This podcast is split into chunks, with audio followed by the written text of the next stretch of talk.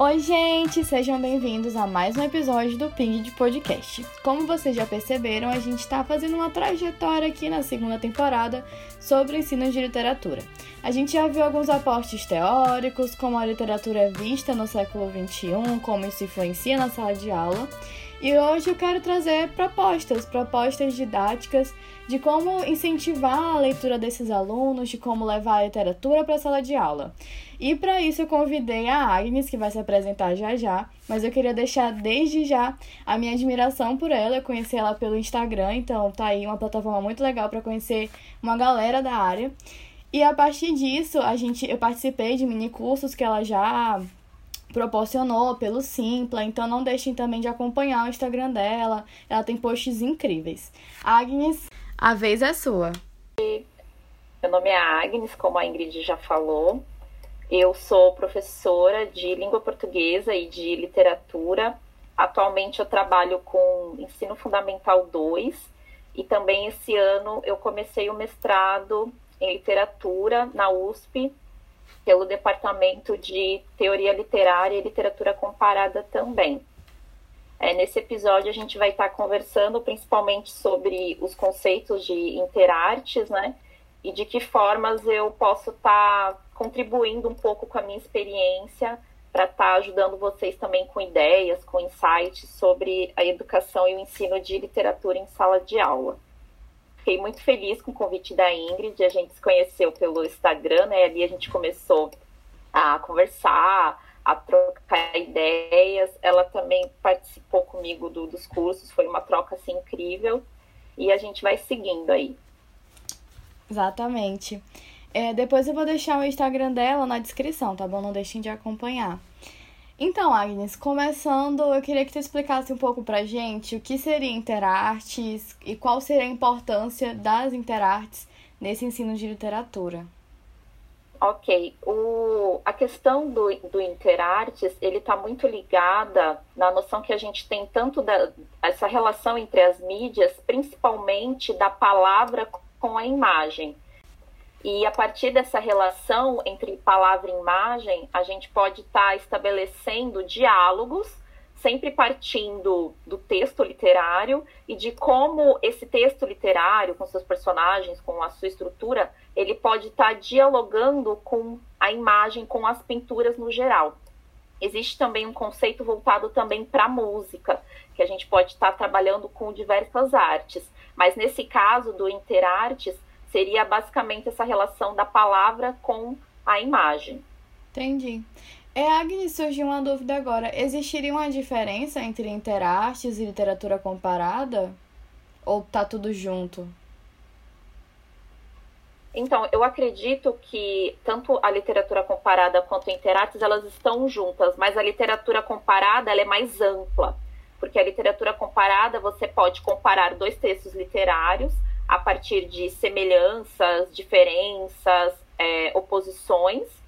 E o Interartes, a gente tem também essa junção do, da arte, né, do texto literário com, com a pintura. E na literatura comparada também, a gente pode ter também outros diálogos, por exemplo, da literatura com a música, que é uma outra forma de arte. Então eu acredito que a literatura comparada, ela, ela expande esses diálogos, você pode expandir.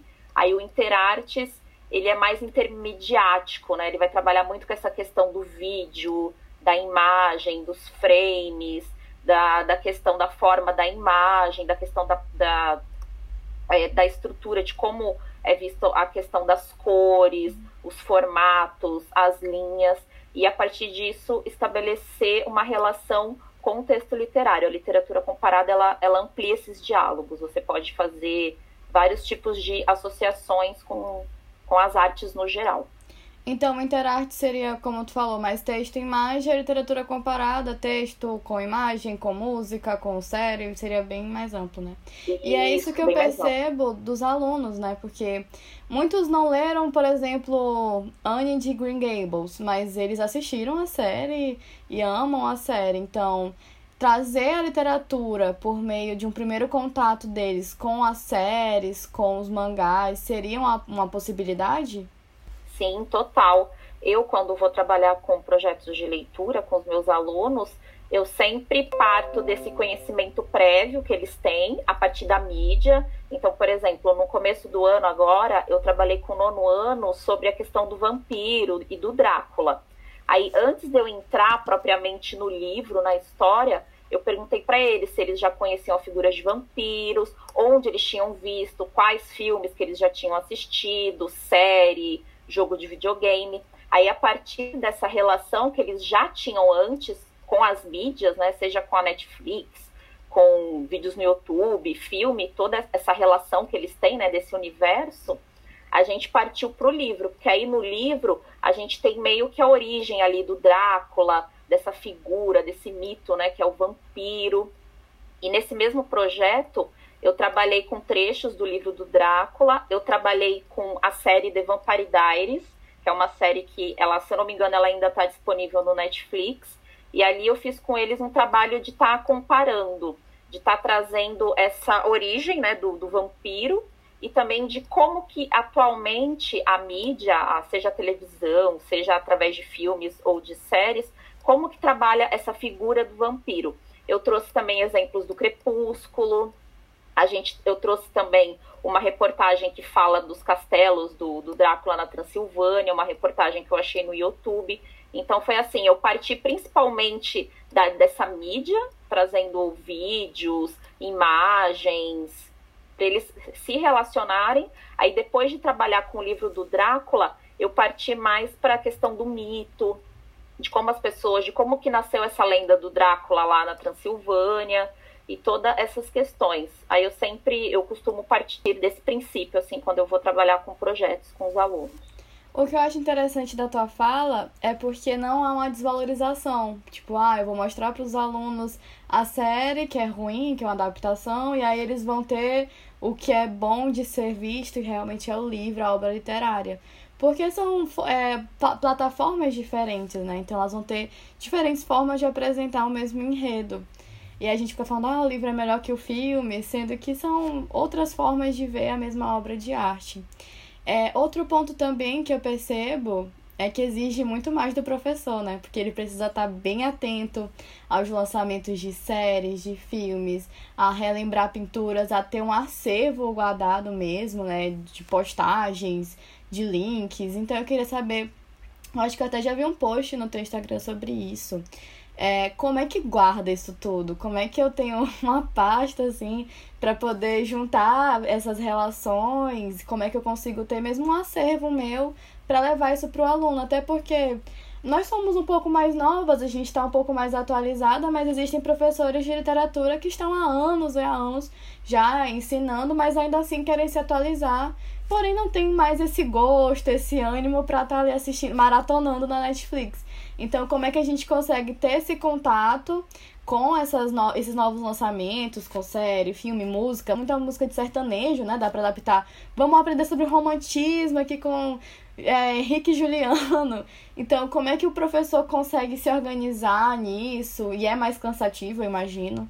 É, desde, acho que vai fazer uns dois anos que eu comecei a me organizar melhor, porque antes eu tinha como se fosse um, um caderninho, um bloquinho de notas, aí ali eu sempre anotava, ou então, quando eu vou para as aulas, eu, eu costumo andar com um caderno, né, caderno de uma matéria, e ali eu anoto os conteúdos, tudo. Aí sempre que vinha alguma ideia, algum insight, eu costumava marcar nesse caderno. Mas aí eu percebi que com o tempo eu deixava o caderno de lado, eu esquecia de levar. Então, assim, para eu conseguir ter essa organização que eu tenho hoje, eu, eu registro tudo digitalmente. Eu uso um aplicativo chamado Evernote. Ele é gratuito, mas se você quiser a versão paga, ele te dá mais possibilidades. Você pode, pode baixar nele PDF, você pode deixar música, você numa nota você consegue colocar vários tipos de arquivos. Aí o que, que eu faço? Eu tenho esse aplicativo, o Evernote, eu tenho como se fosse um caderno chamado é, fichas temáticas. Aí nessas fichas temáticas eu vou colocando ideias que eu vou tendo aí, por exemplo, é, como eu não tô, a, às vezes eu não tô a par de todos os lançamentos da Netflix, porque assim, é uma loucura, né? Todo dia estreia uma coisa nova. E é vida de professor, vida corrida, né? A gente tem que estudar, ler, escrever texto, é, preparar aula, é loucura. Então eu costumo seguir sites que normalmente eles dão notícias né, de, de, séries novas, eles comentam se o pessoal tá gostando. Então, esses sites de crítica, sabe, de, de filme, de série, eu costumo seguir. E pelo menos uma vez por semana, cada duas semanas, eu dou uma zapiada nesses sites. Eu vejo os últimos lançamentos de série, de filmes, de coisas que estejam nesse universo dos jovens, né? O que, que eles estão assistindo, o que, que eles estão vendo. Agora, com a pandemia, eu acabou ficando um pouco mais difícil esse contato com os alunos, né? Mesmo pela aula online. Então, o que eu tenho feito é buscar nesses sites, mas normalmente eu estou sempre perguntando para eles: ah, gente, o que, que vocês estão vendo aí de filme, de série? Vocês gostaram de série tal? Vocês estão curtindo isso, estão curtindo aquilo? Então, eu, eu tenho sempre essa troca com os alunos, eu estou sempre perguntando. E outra coisa que eu gosto de seguir também, eu sigo no Instagram principalmente, é aquelas páginas de tirinha, de quadrinho, de charge. Isso também me ajuda muito a ter ideias. Teve um dia desses que eu vi uma postagem, acho que foi no Facebook, que eram como se fossem charges mostrando as princesas. Eu não sei se você viu, Ingrid. Aí, por exemplo, cada princesa trazia como se fosse uma temática dela e tinha uma psicóloga. Sim. Então, por exemplo, a, a Bela, da Bela e a Fera. Aí a psicóloga falava: Nossa, Bela, mas você ficou presa tanto tempo com esse homem e você acabou se casando com ele, mas você foi como se fosse. É, como é que se chama? É cárcere privado, né? Uma sim, assim. sim, sim. Então, assim, ali tinha meio que uma crítica, fazendo uma crítica a essa posição da Bela, de que na história ela é diferente, né? Porque tem toda aquela questão que ela se apaixona pela fera, ele tem aquela, a, a questão também da beleza, né? De dele ter uma beleza interior e não exterior. Então, assim, sempre que tem essas, essas imagens, esses quotes, assim, coisas assim que eu já consigo associar com a literatura, eu já vou já no, no Evernote já salvo. O bom desse aplicativo é porque ele salva na nuvem. Então eu tenho o aplicativo dele, eu tenho no meu celular, eu tenho no computador, eu tenho no meu tablet. Então assim, se eu tô com o celular e eu vejo alguma coisa assim, eu printo a tela e na hora eu já salvo. Porque ele é muito prático, sabe? É reportagem também, ele tem uma ferramenta que quando você clica nele, você consegue salvar o artigo todo, ele envia direto para o aplicativo. Então, esse ano, esse ano, eu comecei ano passado, né? Mas esse ano eu consegui me organizar mais. Então, a minha vida, ela assim, ela tá praticamente toda no digital. Eu salvo tudo, organizo tudo e na nuvem, sempre. Não deixo nunca nada só no computador, é sempre na nuvem para eu ter um backup. E deixa eu te perguntar, uh, como é que foi dar aula de literatura durante a pandemia? Assim, tu trabalhou como projeto de leitura com eles? Como foi trazer vídeos, não deixar aula monótona? Como foi essa experiência? Foi, a gente começou com as aulas online praticamente aqui onde eu trabalho, praticamente em abril, no finalzinho de abril, comecinho de maio, porque a gente teve a parada em março, né? Aí até se adequar a prefeitura, o governo, né, o próprio governo do estado de São Paulo estabelecer as novas diretrizes para esse ensino, a gente ficou no impresso. Aí, a partir de maio, a gente veio com tudo para o online. E eu trabalhei com eles num projeto que eu até apresentei, que teve um evento aqui na minha cidade, eu apresentei, que foi o projeto Lendo Alice no País das Maravilhas. A gente chamou o projeto de No Mundo, no Mundo de Alice.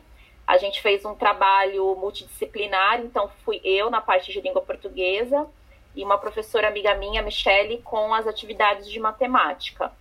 Aí, basicamente, esse projeto, ele foi assim, foi ótimo, porque a gente trabalhou com, principalmente, com essa questão da Alice, dela tá indo para outro mundo, ela tá vivendo uma outra realidade, a questão do autoconhecimento, que ela tá o tempo todo buscando, ela tá, tem momentos ali, né, que ela cresce, ela diminui, ela fica confusa, ela não sabe para onde ela vai ir. Então, a gente trabalhou principalmente essas habilidades socioemocionais no livro da Alice, e eu trabalhei com vídeo, então a gente passou os filmes da Alice, a gente passou o filme antigo, aquela primeira versão da Disney, a gente passou essa mais recente, que é com o Johnny Depp, que é o Alice no País das Maravilhas e o Alice através do espelho. A gente trabalhou bastante, assim, com a gente usou basicamente é, os aplicativos que a gente tem aqui online. É, eu usei, a gente usa, né, na nossa, na minha escola aqui, a gente usa o Google Sala. Então, nesse Google Sala, eu usei o Jamboard, eu usei o Google Desenho. E no final, os alunos eles produziram uma história em quadrinhos. Alguns alunos usaram o Google Apresentações. Eu dei para eles o conceito de história em quadrinhos e pedi que eles fizessem uma história em quadrinhos da Alice, contando alguma aventura diferente dela. Aí ali eles pesquisaram a imagem dos personagens, eles montaram, colocaram os balões, inseriram as onomatopeias. Aí além disso também a gente foi trocando áudio com eles, a gente fez videoconferência, comentando das diferenças entre o filme, entre o livro, assim, quais foram os personagens favoritos deles, o que, que eles aprenderam lendo Alice no País das Maravilhas. Foi assim, foi uma experiência incrível, assim, que eu, eu, assim, eu não achei que fosse mexer tanto com eles. E uma coisa que eu gostei também foi do envolvimento, porque como eu dividi o livro, o Alice no País das Maravilhas, eles são 12 capítulos. Então, eu comecei ele, se eu não me engano, em junho, julho, é, comecinho de julho, e a gente terminou agora na primeira semana de outubro o projeto. Então, eu fiz que a cada semana os alunos eles liam do, dois capítulos.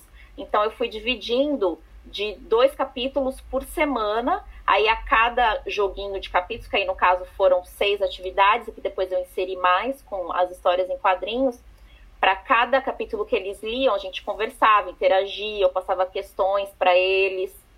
E assim, eles acharam, eles gostaram da história da Alice, mas assim, tiveram momentos que eles acharam confuso, porque tem toda essa questão do, do no sense da Alice, né? E tem também essa questão da, da crítica à era vitoriana, tem trabalha várias questões, principalmente do de raciocínio lógico, porque o Lewis Carroll ele era um matemático também, né?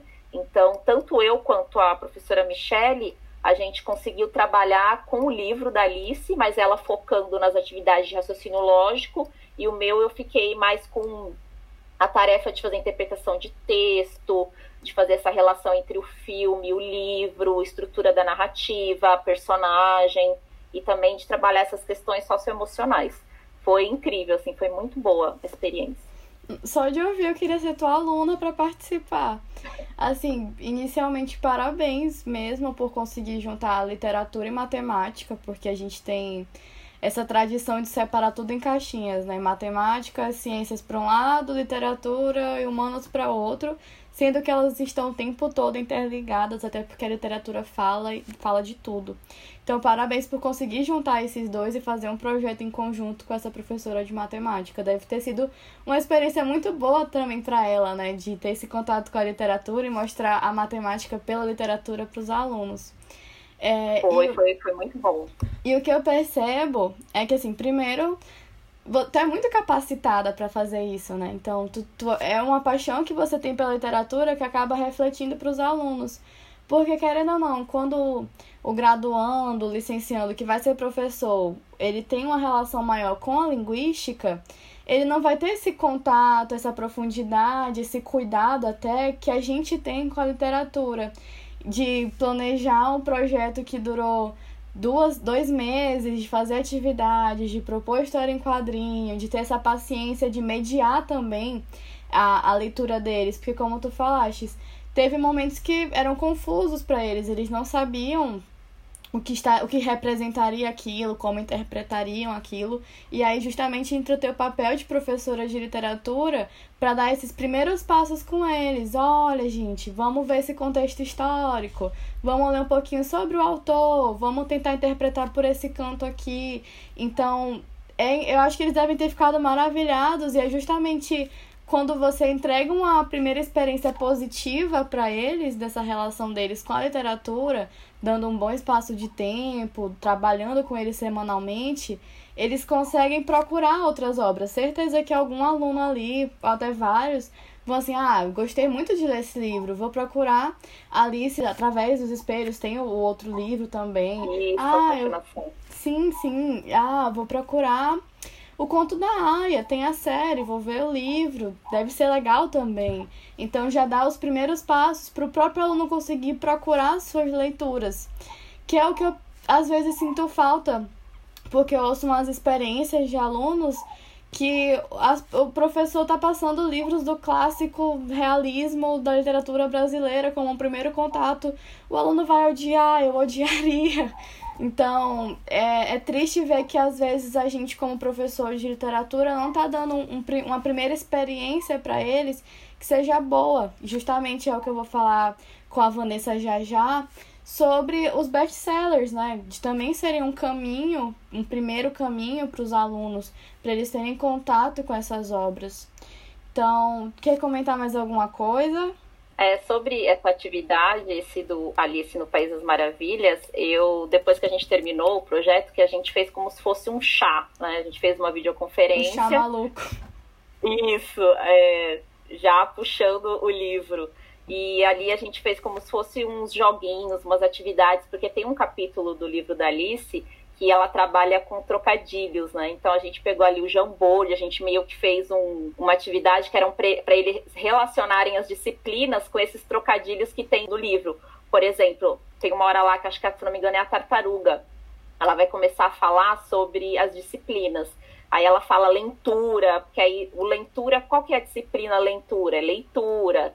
Então, assim, foi, foi um momento assim de troca, foi muito bom que teve uma atividade também que a Michelle fez, é como se fosse um joguinho, como se fosse quiz, sabe? E nesse joguinho, conforme os alunos eles iam acertando as perguntas, eles iam subindo uma montanha, assim, sabe? Aí o campeão era o que conseguia escalar a montanha inteira. Então, assim, foi uma troca muito legal. E no final eles falaram, professora, vai ter outro livro agora? Então, assim, pelo que eu percebi deles, assim, dessa troca, de que eles gostaram mesmo, e eles já estavam até perguntando se tinha outros livros e tudo e dessa importância da gente estar tá sempre se atualizando é, e também estar tá trabalhando sempre partindo do, do vídeo, do, da realidade deles, do que, que eles estão vendo, o que, que eles estão ouvindo. Eu trabalhei, se não me engano, acho que foi mês passado, com Stranger Things, com os alunos do nono ano. Então, assim, eu separei uma, um capítulo do, da série. Aquela parte que é famosa, né? Que, que tem os pisca-pisca, que aí os pisca-piscas eles transformam em, em letras. Aí, a partir dessa série, eu trabalhei com eles esse conceito da imagem, né, da, da personagem, dela ter tido essa ideia de estar tá trabalhando com os pisca-pisca para estar tá formando palavras, e eu pedi meio para eles criarem um enigma também, né, de que tipo de palavras que você tentaria escrever se fosse você ali naquela cena. Então, além dos livros, é de você enxergar também possibilidades em, em tudo, assim, que você vê. Seja em, em uma charge, seja em uma pintura, seja em uma série, seja em um filme. E a partir dali você vai ampliando, você vai jogando outras obras, você pode jogar também música, você pode trabalhar com os clássicos, e é possível você trabalhar com os clássicos. Eu achava que não. Mas depois, assim, que eu comecei a, a fazer esse caminho inverso, de buscar, é, de partir do mundo deles e depois vir com o meu mundo, com a minha experiência de leitura, foi que deu super certo. Eu queria até te fazer uma pergunta que é um pouco polêmica, né? A gente quer sempre, a gente tá falando, né? Começar com os livros de infantos juvenis, mais comuns a eles, e depois seria a ideia de partir para os clássicos, que já seriam mais bem é, compostos. A gente sabe a importância dos clássicos. Tu concordas com isso ou acha que eles podem muito bem ficar nesse, nessa linha dos best-sellers, dos livros infantos juvenis? E como a seleção, jogos vorazes e nessa base aqui tá bom, ou a gente como professor de literatura tem que fazer essa escada com eles de, de crescimento, de maturidade literária. Eu acredito assim que seja muito importante para o professor, além do, dos best-sellers, trazer um pouco também dessa cultura dos clássicos eu, eu super gosto, adoro os best-sellers. Eu já li A Seleção, eu já li Jogos Vorazes, eu já li Harry Potter. Eu trabalhei com eles também, Harry Potter. Eu trabalhei com o Percy Jackson, eu trabalhei com o sexto ano também, a gente fez uma atividade com o Percy Jackson. E assim, eles adoram, eles conhecem, eles falam: ai, meu amigo tem esse livro, ai, professor, eu pedi para minha mãe comprar tal livro, eu tô fazendo essa coleção, eu tô lendo isso, tô lendo aquilo. Rapidinho te intrometendo, gente... é a, a gente fala, ah, eles não leem, ah, eles odeiam ler, eles não gostam. Mas será que eles não gostam de ler ou eles não leem o que a gente acha que é literatura? Porque quando a gente pergunta na sala de aula quem é que lê mangá, quem é que lê fanfic, quem é que lê história em quadrinhos, quem é que lê Percy Jackson, muitos deles vão falar, ou se não leram, tem muita vontade de ler, viram filme, querem ir atrás. Então, talvez o, problema seja em como a gente tem visto essa literatura, né? Sim, eles conhecem, eles leem. A gente acha que não, às vezes, né? Porque a gente se desanima que nem teve um dia que eu, eu levei um texto da Clarice Lispector e, assim, eles ficaram meio assustados, assim, sabe? Ai, professor, é muito difícil. Professor, o que quer dizer essa palavra? O que quer dizer isso? O que quer dizer aquilo? Na hora, assim, eu fiquei, assim, um pouco chateada, porque é um texto que eu gosto. É, se eu não me engano, era o Conto Amor. É, isso, era o Conto Amor. Mas, assim, não faz parte do mundo deles, né? Essa linguagem mais introspectiva. Então, assim, a gente foi aos pouquinhos, né? Eu fui entendendo também essa relação dos clássicos de ser, um, ser textos mais desafiantes, um texto assim que exige da pessoa mais concentração, mas eu super concordo que eles, quando são pré-adolescentes, adolescentes, crianças, eles têm que ler aquilo que está que tá no, no, mundo deles, né? Essa questão da fantasia, do, do, desses livros que viram filmes, que viram adaptações. Eu super apoio, eu passo para eles também, mas eu não deixo de dar os clássicos.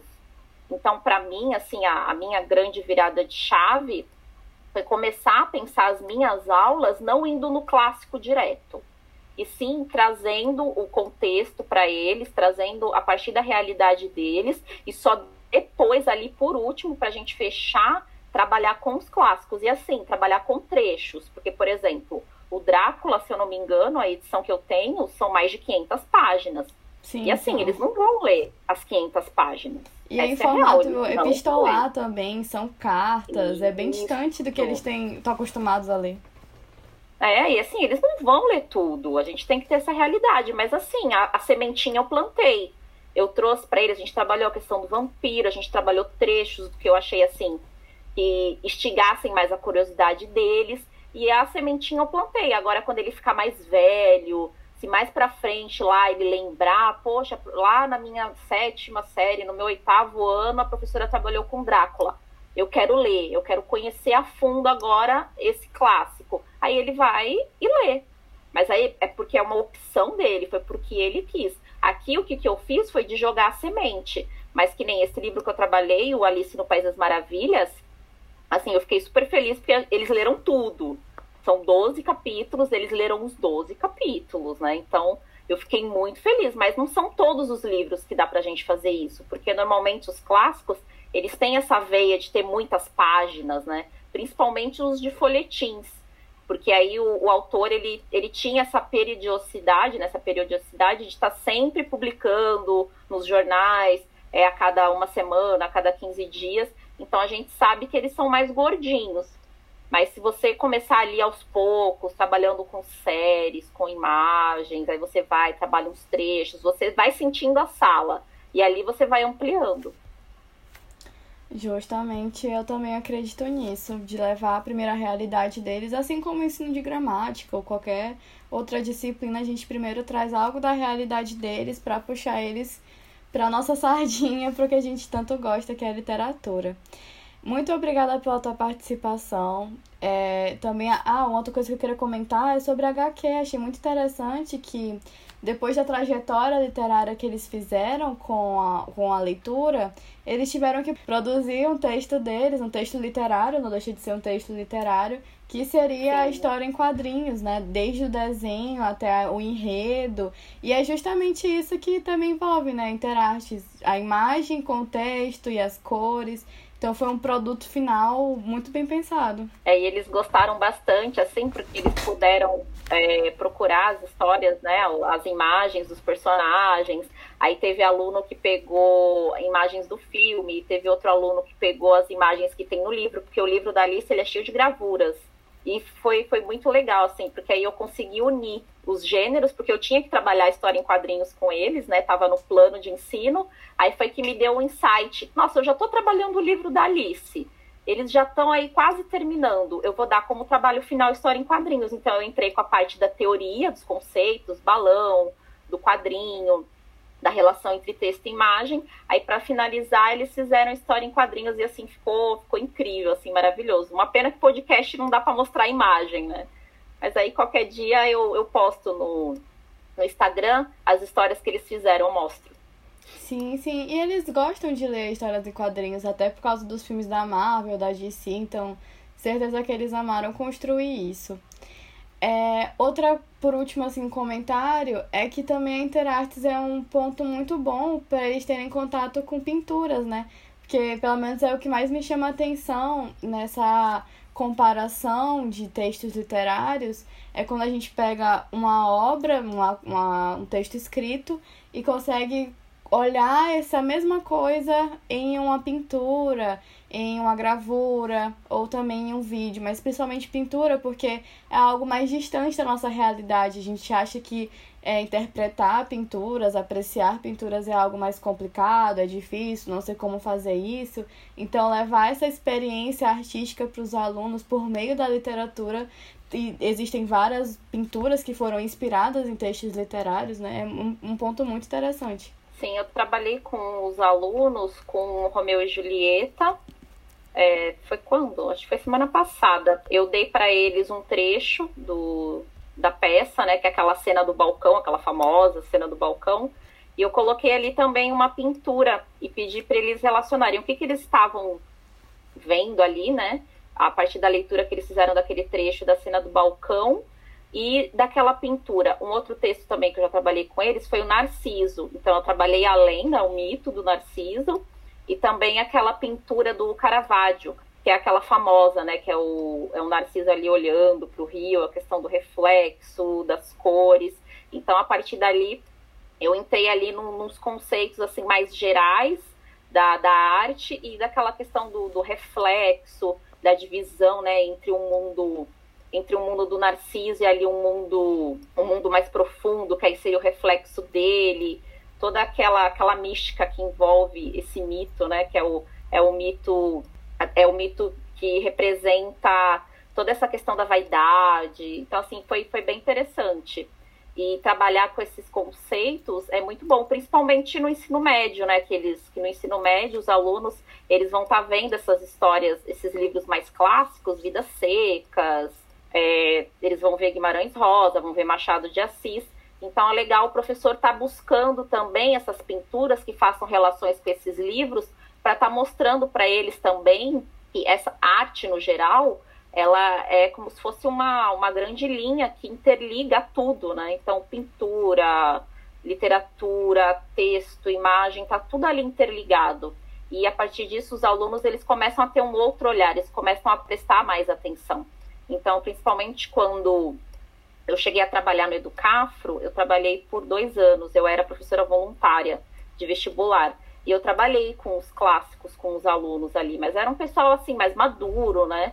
Então assim foi bem interessante de trabalhar também essas questões sociais. Então, além do clássico, além das pinturas, dos vídeos que pode trabalhar, é importante também essa questão social, do que acontecia naquela época, do que acontece hoje, de que forma esse clássico ele ainda conversa é, com a nossa realidade. Então, todos esses pontos são importantes também. É, e tu falou em Caravaggio, já iria para Barroco, já daria para fazer análises, comparar com os textos, claro e escuro, já os paradoxos do texto literário. E justamente o que tu falou era o que eu queria falar até, como tá tudo interligado, deles entenderem que uma obra literária não tá isolada no mundinho particular dela e essa acaba ali. E de ver que a arte não é passiva, que ela também é um lugar de transformações, de transgressões. E por último, uma pergunta que eu tenho para ti é sobre as temáticas. Tu trabalha com fundamental também. Tu achas que teria temas específicos para cada idade ou que todos os temas estão livres, contanto que a gente adapte para cada idade? Como é que tu faz isso, assim, de trabalhar temas como morte do ensino médio, mas também no sexto ano? É, então, esse ano eu fiz alguns experimentos, né? Porque a gente é assim, o professor está sempre experimentando, tentando, testando. Aí, assim, eu normalmente eu costumo deixar para sexto e sétimo trabalhar assim com obras que envolvam fantasia, envolvam expansão do, do imaginário. E oitavo e nono, trazer questões mais atuais, questão da morte, violência, tratar esses temas mais atuais, assim. Mas aí eu acabei trabalhando com nono, eu trabalhei com mitologia. Então eu trouxe a Odisseia, eu fiz uma atividade com eles sobre a questão do cavalo de Troia, do, de tudo que está envolvido. Aí eu mostrei para eles que no livro da, da Odisseia não tem exatamente citando, né? Ali a gente vê que na narrativa não tem exatamente contando como é que foi esse cavalo de Troia, que foi assim, foi mais como se fosse um, um mito que acabou surgindo, né? Aí a gente trabalhou e eu percebi que eles gostaram o nono ano. Eles ficaram assim ensandecidos. Eu perguntei para eles se eles conheciam outras mitologias. Aí teve aluno que falou do jogo lá, acho que é o Good of War, uma coisa assim. Sim, e, assim, justamente. É, quando tu falou de Alice no País das Maravilhas, eu tinha até esquecido. Tem um lugar aqui em São Luís, se chama Lodorama, que é um lugar de jogos. E uma vez eu fui lá e eu joguei o jogo da Alice. E nesse jogo, quem ganha é quem perde. Então, quando ele apresenta o jogo pra gente, já é falando um pouco da obra. Olha, a Alice é meio doida, é tudo de cabeça para baixo. Então, esse jogo, quem ganha é quem tem menos cartas, é quem perde.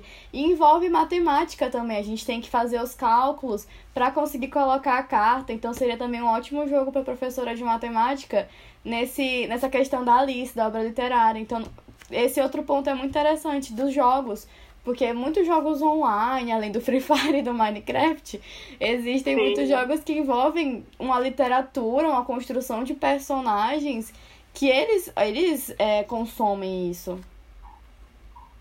Sim, super. E eles gostaram muito, assim, eles ficaram ensandecidos. Aí eu perguntei para eles se eles conheciam personagens mitológicos. Aí eu pedi para eles é, escreverem, né, do porquê que eles gostavam desse personagem, o que, que ele tinha de diferente, foi muito legal, assim, as meninas colocaram Medusa, colocaram Atena, aí os meninos foi, foi mais o, aquele Cerberus, né, que é aquele, aquele animal de três cabeças lá do Hades e tal, e foi muito legal. Aí depois eu fui e entrei com o Percy Jackson, aquela cena, eu trabalhei do filme, eu peguei aquela cena da da Medusa, quando a Medusa aparece, que eles estão num jardim lá, que aí eles lutam e tal. E eu peguei um capítulo do livro que abordava a mesma cena, mas aí, como o filme é uma adaptação, eles mudam alguns aspectos do, do livro para o filme, né? Aí eu coloquei uma, algumas questões ali para eles colocarem. Aí teve aluno que falou: ai, professora, eu achei o livro muito melhor. Esse filme, ele, ele tirou um monte de coisa, ele mudou um monte de coisa, eu gosto muito mais do livro. Então, assim, eu, e foi no ano ano. Normalmente, no ano ano, eu não, eu não trabalho com essas questões de fantasia. Aí eu fiz esse teste e deu super certo. Ou seja, vai muito do feeling da turma, vai muito de você testar também. E não só você ficar num quadradinho, sabe? Ah, eu estava em nono, eu vou só trabalhar a morte, vou só trabalhar isso e aquilo. É, o professor ele tem que ter esse olhar assim mais aguçado, esse, esse, essa intuição assim de ver o que, que pode estar tá chamando para eles, né? O que pode estar tá despertando esse gosto de estar tá lendo mais. É, porque geralmente não é nem a idade, é o tipo da turma, né? Tem turma que é mais aberta para questões sociais, já gosta mais de ler ou é mais fechada. Então, é mais esse contato com a turma e essa sagacidade de perceber o que, que ela gosta, qual é o perfil da turma e de conseguir adaptar a literatura para aquela turma em específico. Agnes, muito, muito obrigada mesmo por participar. Espero que você aceite participar de outros episódios também. É um prazer conversar contigo sobre literatura e ter um pouco da tua experiência como professora. Espero que quando eu crescer eu seja igualzinha, que eu consiga adaptar a literatura desse jeito e consiga instigar os meus alunos a terem contato e a gostarem de ler, porque eu ainda não tive a minha experiência com ensino de literatura, né? Eu só tive com inglês e vou ter agora com redação, mas o meu grande sonho ainda não se realizou. Então, por enquanto, estou na teoria e ouvindo experiências, mas. E também eu tenho uma conversa com alunos no estágio, como é que eles encaram literatura. Aí eles ficam, ai, é obrigado, eu não quero ir, eu não quero ler, é obrigatório, eu gosto de fazer as coisas livres mas a gente reconhece também que tem que ter um professor ali mediando a literatura e apresentando essas obras para eles e também ouvindo o que eles têm a dizer. Eles leem muito, eles têm, um, eles veem muito YouTube, eles têm um, um senso crítico ali a conversar com a gente, então ser mais abertos, né, para o que eles estão consumindo, ao que eles estão produzindo também. Super concordo contigo, Ingrid. Eu que agradeço muito pelo convite, eu adorei essa conversa. Tudo que a gente conversou aqui, as trocas, eu tenho certeza que você vai ser uma professora, ó, nota mil. Muito obrigada, Agnes. Até a próxima. E agora a gente vai ter um pequeno intervalo para conversar com a professora Vanessa Cristina sobre best-sellers e o ensino de literatura.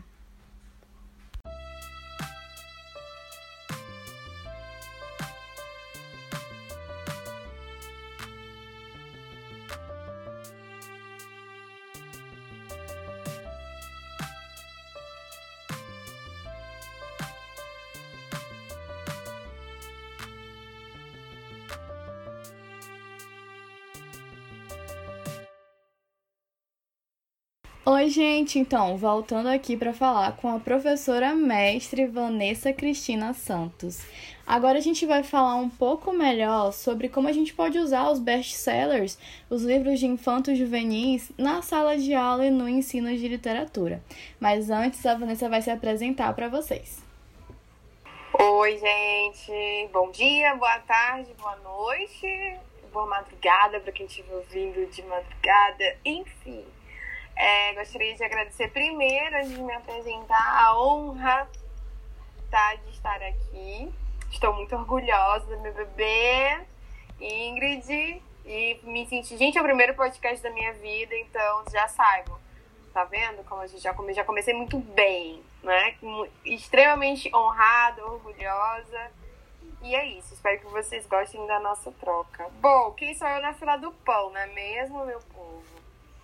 Bom, eu sou, como Ingrid falou para vocês, sou mestre em letras pela Universidade Estadual do Maranhão.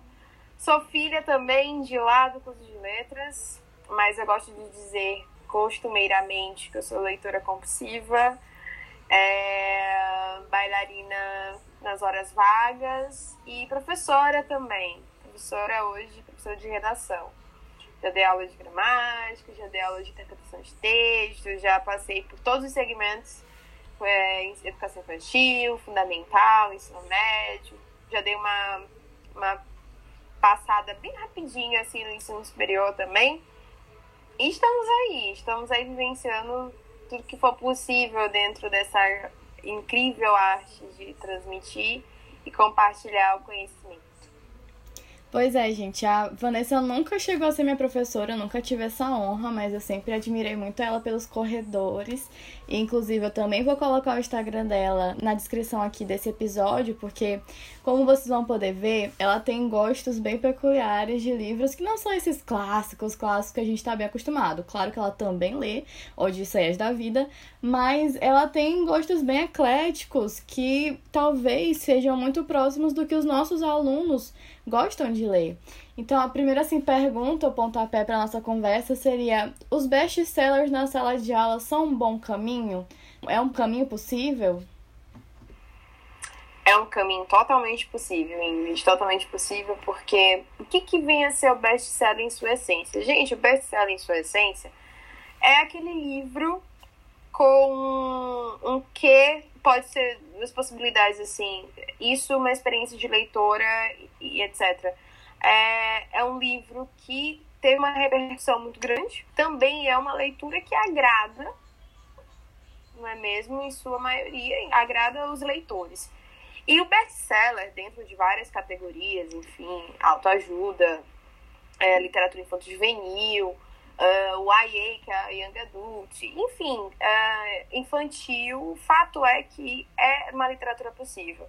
Só que a gente precisa ter, é, levar em consideração, nós, principalmente educadores, professores, é, sobre a relação da obra com o contexto né, escolar. É importante a gente fazer essa, essa ponderação para que a gente não tenha uh, ruídos no que diz respeito entre o conteúdo da obra, com a faixa etária, com quem sabe a disciplina ser abordada. Mas fato é que uma obra, ela sempre vai ser plural.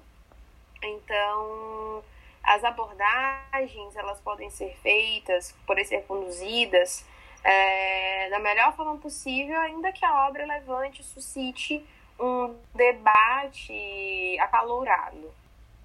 Né? O bom da literatura é esse, essa infinitude e as diversas formas de, de trabalharmos. Mas é possível, sim, é possível, até porque a gente precisa lembrar que dentro da sala de aula estamos trabalhando com pessoas, com, com adolescentes, vivenciando dinâmicas que vão propiciar a eles curiosidade, vão propiciar a eles diversas experiências e que a gente não pode se ater, se prender a, vamos dizer assim, obras literárias que já não fazem tanto, é, são tão atrativas a princípio, né?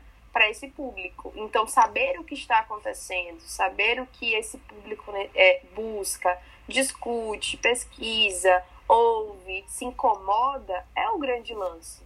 Então, o best-seller, ele se torna best-seller porque ele está sendo repercutido no hoje. Então, se o nosso público é exatamente o hoje, por que não trabalhar com best-seller, não é mesmo? Ótima resposta. Eu também concordo, até porque a minha história como leitora foi com os best-sellers, foi com Percy Jackson, foi com Jogos Vorazes, foi com Divergente. Então, esses livros na época tinham os fandoms, né? Esses grandes grupos. Ainda era na época do Facebook. Não sou tão velha assim, mas ainda era naquelas páginas de fãs do Facebook, então a gente se juntava, ai, eu sou semideus, ai, filho de Atena. Então a gente tinha até encontros, assim, eu trocava bottoms, camisa. Também eu lembro na época que lançou Crepúsculo, Harry Potter, a galera é fantasiada, assistia os filmes. Fui, assim... fui crepusculete. Pois é, né? E aí a gente tem um preconceito inicial muito grande com isso, né? De, ah, é best-seller, ah, não é literatura, os alunos não têm que ter contato com isso, eles têm que ter contato com Machado de Assis. Então, o que, que tu pensa sobre isso? Esse equilíbrio entre a literatura mais clássica, canonizada, reconhecida e esses outros, até outros autores que poderiam ser essa literatura reconhecida, mas ainda são muito marginalizados pela crítica. Então, qual seria esse equilíbrio, na tua opinião? Uh, o grande equilíbrio é exatamente a estratégia de convite, acredito. Isso porque, por exemplo, é extremamente importante que a sociedade conheça e reconheça os clássicos. Até porque, para chegarmos a, até os dias atuais, nós passamos por essas discussões clássicas. Né? É, o, que de, o que seria, por exemplo, das análises da psicologia, das compreensões literárias, se não fossem aquele, aquele pulo rápido numa obra clássica, nos mitos, não numa obra de Homero, numa literatura de, uh, de crítica social extrema, como a nossa brasileira, dentre outros. Então, o que eu acredito é que a gente precisa ser muito sensato em reconhecer que as formas de comunicação hoje elas são altamente plurais, dinâmicas e intensas. Então, isso se repercute também na, no processo de conhecer, de adquirir um livro, de reconhecer uma linguagem, de se apropriar dela. Então, eu prefiro, para o público jovem, fazer um caminho inverso. Por exemplo, se eu vou trabalhar uma obra, eh, se eu quero que os meus alunos leiam, é necessário que eles se identifiquem com aquela leitura. E é muito complicado para alguns alunos se identificarem com uma linguagem de Machado de Assis, por exemplo, de Malígia Fagundes Teles, de uh, discussões uh, questionáveis de Monteiro Lobato. É um pouco complicado para uma realidade atual é, se apossar a princípio dessas obras. Pode acontecer, como realmente acontece com alguns, algumas, alguns adolescentes alguns jovens. Mas eu, eu sou muito fã do vamos discutir, vamos pelo caminho contrário. Vamos trazer algo que faz estar tá muito mais próximo da linguagem, das discussões, das implicações dos adolescentes, para que eu possa mostrar para ele que, olha, este fulano, este este autor, essa autora, esses autores que vocês estão lendo, são autores que se basearam mostrar para aquele jovem que um texto não sai do nada, né? Um discurso não é às vezes tão original assim. É, vamos entrar nas questões de marketing, mas a gente deixa isso para depois.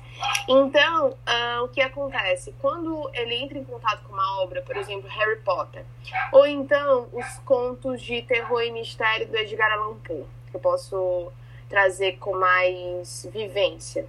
Uh, são obras que fazem referência a mitos, fazem referência a fatos históricos, que fazem referência a simbologias. Então, a partir do momento em que eu levanto, eu suscito uma curiosidade, mas por que que essa literatura, essa obra, esse conto, essa narrativa, esse romance é, traz esses elementos?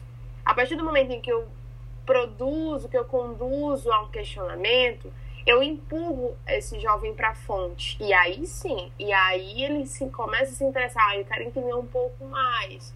Ou então, nossa, que legal, que, como seria ler uma obra literária que fizesse referência somente a, a, a, mitos, por exemplo, ou narrativas mitológicas. Então aí ele já se transporta para um clássico. Então eu acredito, e eu percebi isso muito eh, em vivência em sala de aula. Então eu acredito que o caminho inverso para nossa atual sociedade, realidade, onde tudo é muito rápido, onde tudo é saciado com, por meio de, de uma checagem rápida numa rede social, é, despertar a curiosidade é importante. Eu acho que esse seria, vejo eu, um caminho viável. E foi justamente isso que a nossa convidada anterior, a Agnes, falou é o caminho inverso de primeiro trazer algo da realidade do aluno, trazer, instigar o interesse dele por, por aquela temática e aí se aprofundar ir para uma obra mais clássica, para que ele conheça mesmo a fonte e a riqueza que essas obras também têm a oferecer.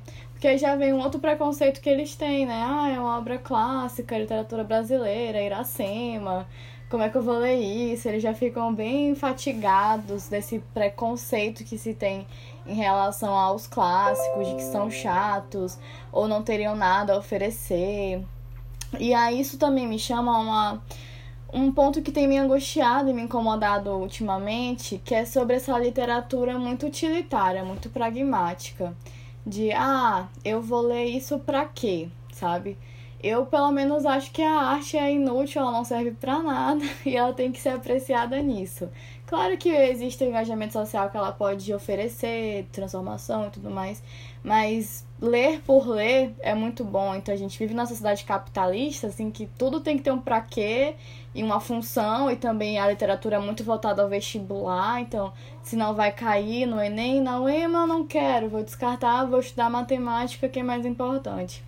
E eu queria saber um pouco mais da tua vivência com isso, da tua opinião em relação a isso, de, de como falar assim, ei, os clássicos são importantes, não só porque eles têm um pra quê, mas por outros diversos motivos, sabe? Além do que a gente tem de ah, expansão de vocabulário, é, questão de memória, mas como mostrar para ele a riqueza dessas obras para além dessa visão mais utilitária? Tem uma frase, Ingrid, que eu que eu guardo para minha vida, eu sempre levo para as minhas aulas e eu sempre eu utilizo assim como um comando geral toda vez que eu não vou falar sobre livro e literatura. É... Ah, sim, falando nisso, abre parênteses aqui, lá no na minha bio que eu apresentei para vocês, né? Também faço parte, sou clubista e mediadora do Clube do Livro do Maranhão, né? Então, fecha aspas aí, depois a gente fala sobre um pouquinho. É, nosso querido, nosso saudoso Ferreira Goulart, que Deus o tenha, espero que uma cadeira com uma, uma mesinha assim, de cabeceira ao lado, cheia de livros né, para continuar lendo e inspirando as almas aqui terrenas. Uh, voltando, uh, ele tem uma frase fabulosa que diz o seguinte: a arte existe porque a vida não basta. Ah, eu acho essa frase profundamente incrível. Isso porque a literatura é uma arte e ela se encaixa perfeitamente nessa definição. Quando tudo isso aqui que nós estamos vivendo não nos é suficiente, a gente recorre a, ao subjetivo, aquilo que está para além da nossa capacidade, vamos dizer assim, pragmática, não é mesmo? É a nossa criatividade que nos salva, é a nossa sensibilidade que muitas vezes nos salva. Então, a literatura ela é necessária, ela é importante exatamente porque ela é capaz de falar aquilo que a gente não consegue ou que não nos disseram de um modo muito claro. E é, a arte, de, de modo geral, ela acaba nos salvando. É, a prova viva é exatamente nesse período que nós estamos vivendo. Estamos vivendo um, um princípio apocalíptico. E quem nos tem nos salvado é a arte. Gente, é, quando a gente não podia sair, de fato, vamos pegar uma experiência de lockdown. Uh, gente, o que a gente estava consumindo em casa era arte, a gente não podia sair. Era música, quem estava lendo estava lendo, quem estava assistindo streaming, consumindo streaming, estava consumindo streaming. Isso é arte. Então, e se não existisse nada disso, como ficaríamos, não é mesmo? Enfim, a insanidade talvez bateria a nossa porta. Então, quando a gente fala de literatura, quando a gente fala de importância literária, quando a gente fala de fazer sentido, é exatamente é, reforçar que existe um mundo para além desse que a gente vive. É, é, ter essa experiência literária, a gente precisa entender que o que nós temos ainda não nos é suficiente muitas vezes. Então, quando não, não é suficiente, a gente precisa buscar. E a gente recorre, a gente encontra o copo para acabar com a nossa sede por meio da arte. Então, a gente, aquilo que nos falta, aquilo que nos, que nos, que a gente precisa para completar a nossa trajetória está na arte.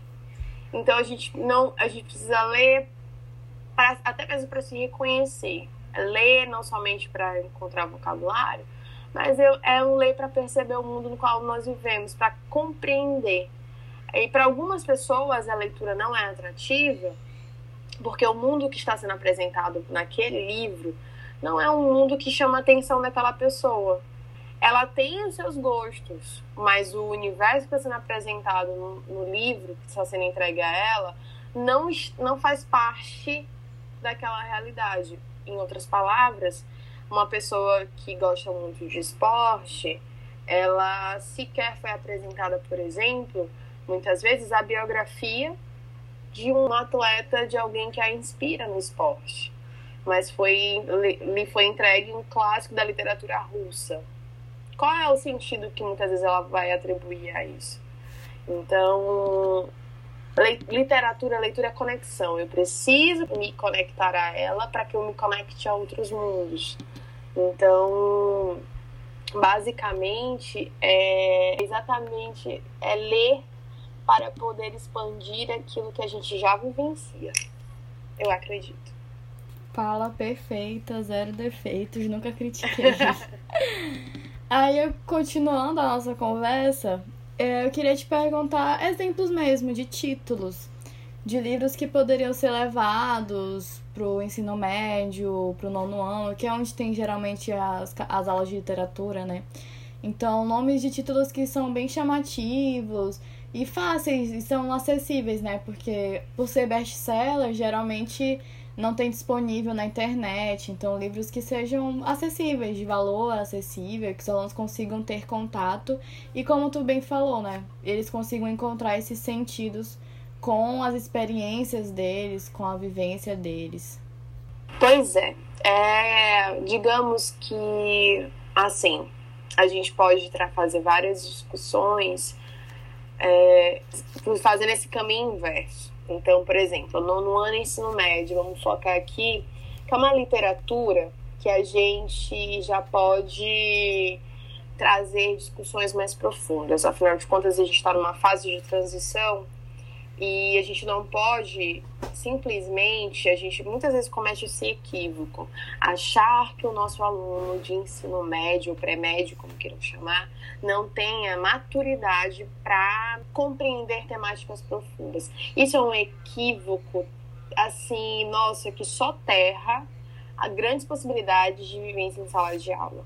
Então, quer dizer que, por exemplo, a gente debate guerras, a gente debate saúde mental, a gente debate na aulas de biologia é, métodos contraceptivos e tudo mais. Então, quer dizer que a gente não pode trazer obras literárias desses meninos com personagens da idade deles. Como assim? É um, um, um tanto quanto incoerente, questionável. Então, é, por exemplo, obras, a gente fala é, de vivências como violência contra a mulher, a gente fala sobre vivências de, por exemplo, Setembro Amarelo, que, que são temas muito em voga nessa geração hoje, nas temáticas, nas escolas.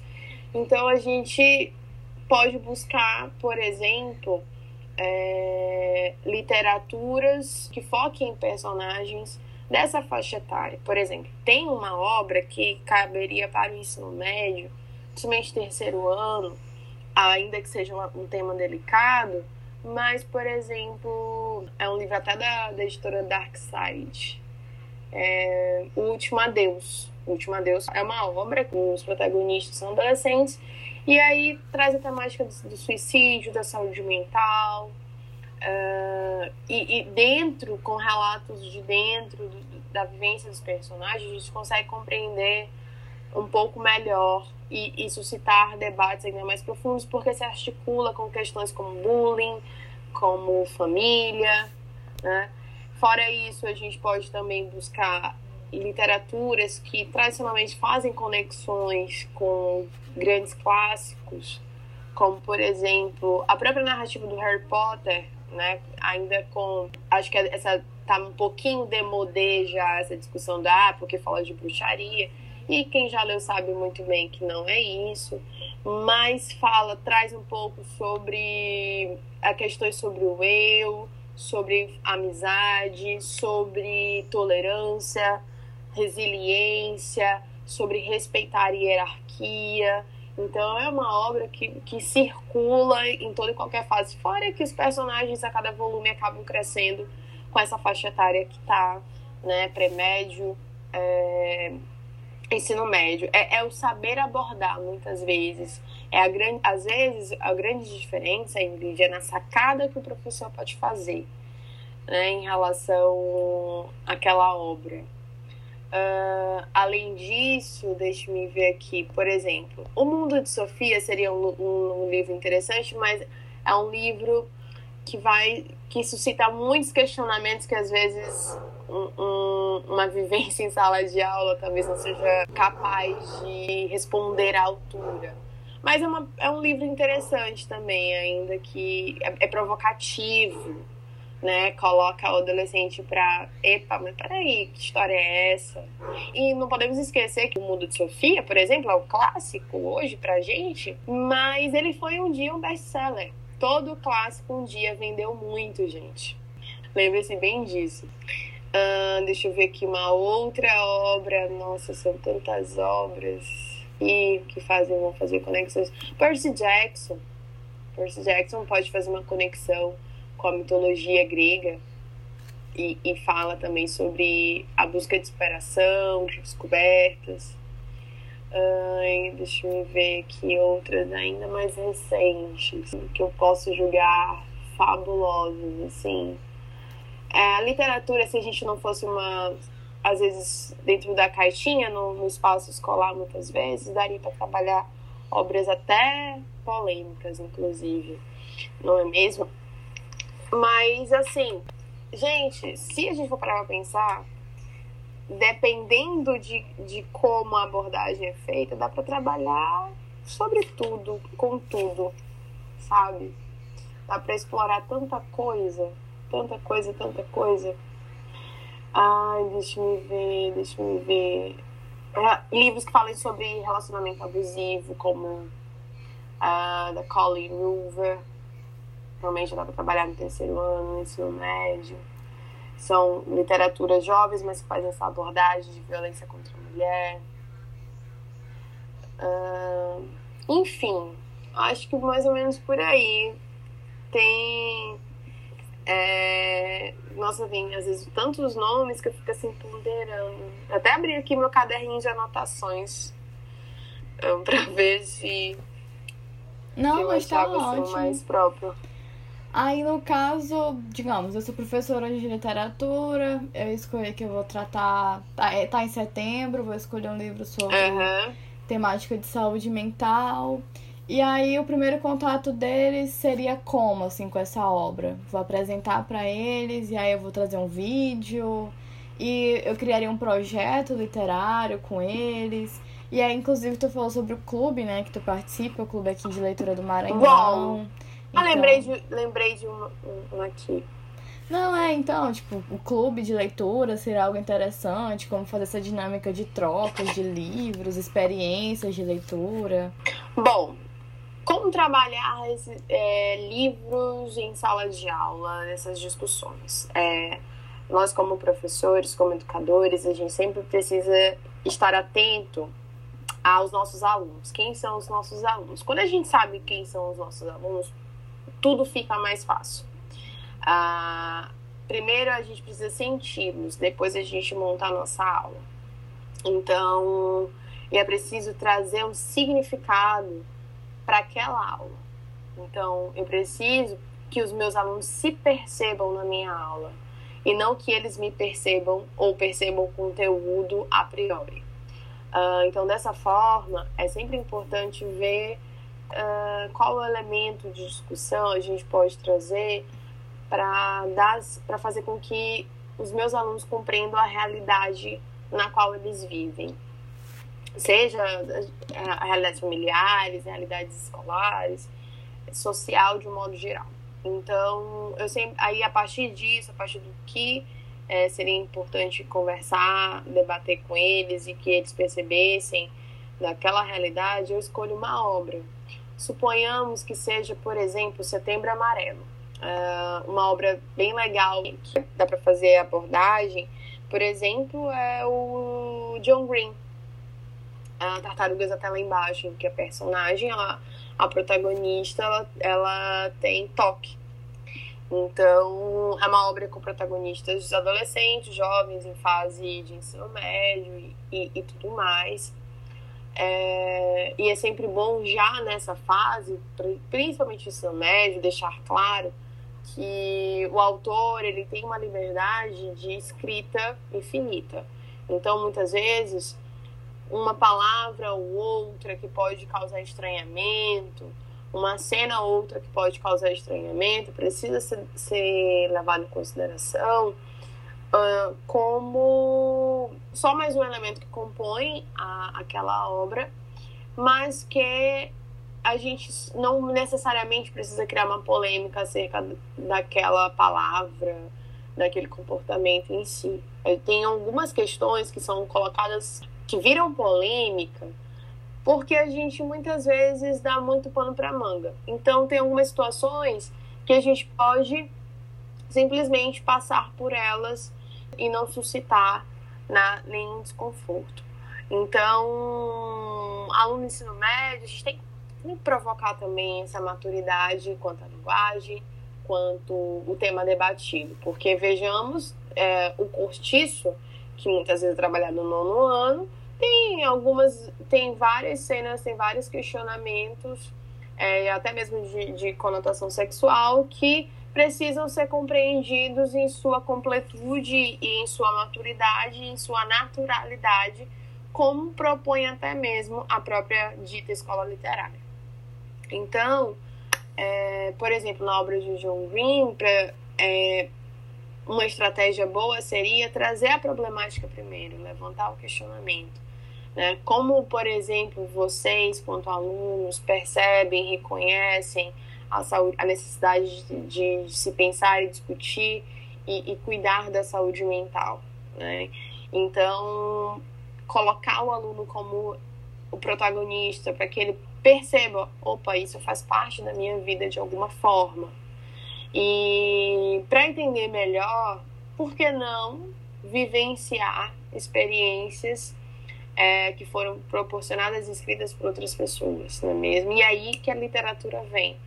Porque a gente vive vidas que não são nossas, se aposta de segredos que não são nossos e que não nos contaram diretamente. A gente muitas vezes até sente, né, é, nos colocamos à disposição de sentimentos que também não são nossos e a gente acaba tendo um domínio maior sobre aquilo. Então, muitas vezes a gente quer estar atento, ligado, conectado a todas a várias informações que circulam por nós. E uma das formas a gente é, se conectar a essas informações é por meio da leitura, por meio da literatura. Então, conduzir a esse processo de descoberta e suscitar várias questões. E se fosse você, é, o que será que o autor quis provocar? E destrinchando realmente a obra. E a gente pode fazer isso em várias aulas. E pode trazer, por exemplo, faz, é, uma busca de outras obras, trocar trechos mais importantes, montar o mês do autor, o mês da obra, como se fosse um clube do livro. E fazer um diálogo também ah, entre obra e filme, obra e série, obra e música.